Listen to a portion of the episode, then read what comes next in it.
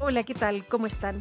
Soy Mane Prado y les doy la bienvenida a este nuevo episodio de Afinando tu Oído con el Inglés, podcast diseñado para que puedas agudizar tu oído y así aprender inglés de una manera mucho más fácil. En este podcast vamos a aprender cosas nuevas y también vamos a recordar cosas que están escondidas en nuestra memoria. Por ejemplo, llegamos a un restaurante en un país en donde hablan inglés y queremos decir lo que queremos comer, pero sin tener que apuntar con el dedo en el menú. Escuchemos cómo nuestro amigo Ben pide su sándwich y su jugo. ¿Les parece? Hi, I'd like a chicken sandwich and a glass of juice. Would you like orange juice? No, thanks. Do you have any apple juice? No, we don't have any apple juice. We have some mango juice.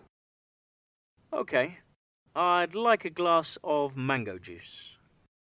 En este intercambio sencillo de información, Ben pide un sándwich de pollo y un vaso de jugo, glass of juice. Fíjense que utiliza la frase I'd like, que es la expresión concentrada de I would like. Muchas veces en español decimos deme o tráigame, pero en inglés esto sería de muy mala educación. Lo que se usa en general es la expresión I'd like. Así como Ben pide con I'd like, la mesera le pregunta, ¿Would you like orange juice? ¿Le gustaría jugo de naranja? He escuchado muchas personas tenerle un poquitito de miedo a esta palabra por ser media complicada de pronunciar. En general, muchas personas tienden a decir good, y lo que hay que hacer es simplemente pensar en más palabras que empiezan con W, como por ejemplo what. Hagamos un ejercicio muy fácil. Repitamos what, what, would. What, what, would. El sonido inicial es el mismo, es una semivocal. Hacemos una U larga y la soltamos. U, u, what, what, would. Recordemos, tal como les dije en el podcast anterior, de olvidarnos un poco de las letras y repetir los sonidos para poder pronunciar mejor. Les tengo un ejercicio interesante, especialmente para pronunciar la palabra would. Hay que hacer la mueca de un beso muy exagerado. Podríamos decir estirar mucho la trompa y luego hacer una sonrisa muy exagerada. Y lo repetimos unas veinte veces antes de empezar a practicar nuestra pronunciación.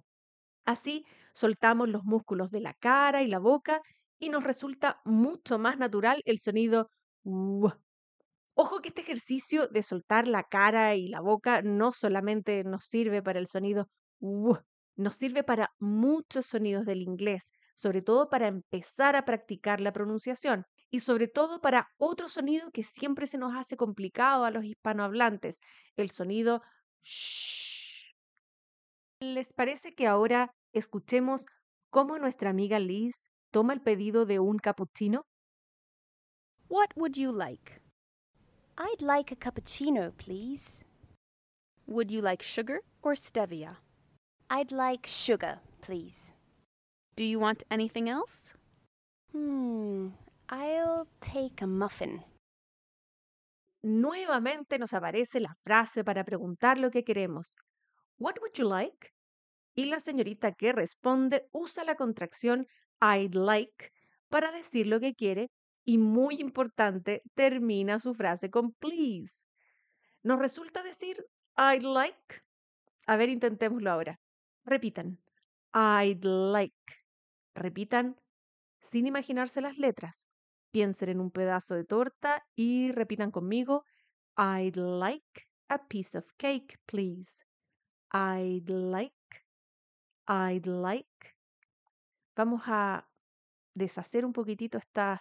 estos sonidos, I, I, I'd, I'd, I'd like, I'd like. Excelente. En el último intercambio de pregunta y respuesta entre nuestra amiga mesera Liz y su clienta, ella le pregunta, ¿Do you want anything else? O sea, ¿quiere algo más? Esto es también común e incluso podríamos escuchar simplemente anything else en un ambiente un poco más relajado. Ojo cómo la clienta responde a esta pregunta. Ella ya fue muy amable y pidió un cappuccino y azúcar, empezando con I'd like y terminando con please. Pero ahora que ya está terminando la conversación y habiendo sido amable, simplemente dice hmm, I'll take a muffin. O sea, I will take a muffin, que se podría traducir literalmente como tomaré un muffin. En español, ¿cómo diríamos nosotros? Un muffin. Si alguien nos pregunta, ¿quiere algo más? Un muffin. En inglés, I'll take a muffin. Entonces tenemos que esta frase también nos sirve para pedir. I'll take, siendo un poquitito más informal. La clave de estos dos diálogos es el uso de would. Muchos se van a acordar de esta palabrita como un verbo auxiliar que transforma todo en condicional. Por ejemplo, si digo ir, go, pero si digo iría, would go. Y es exactamente ese uso que en el contexto de pedir cosas en restaurantes se utiliza muchísimo, pero no por su significado condicional, sino más bien por representar un trato amable y educado entre mesero y cliente.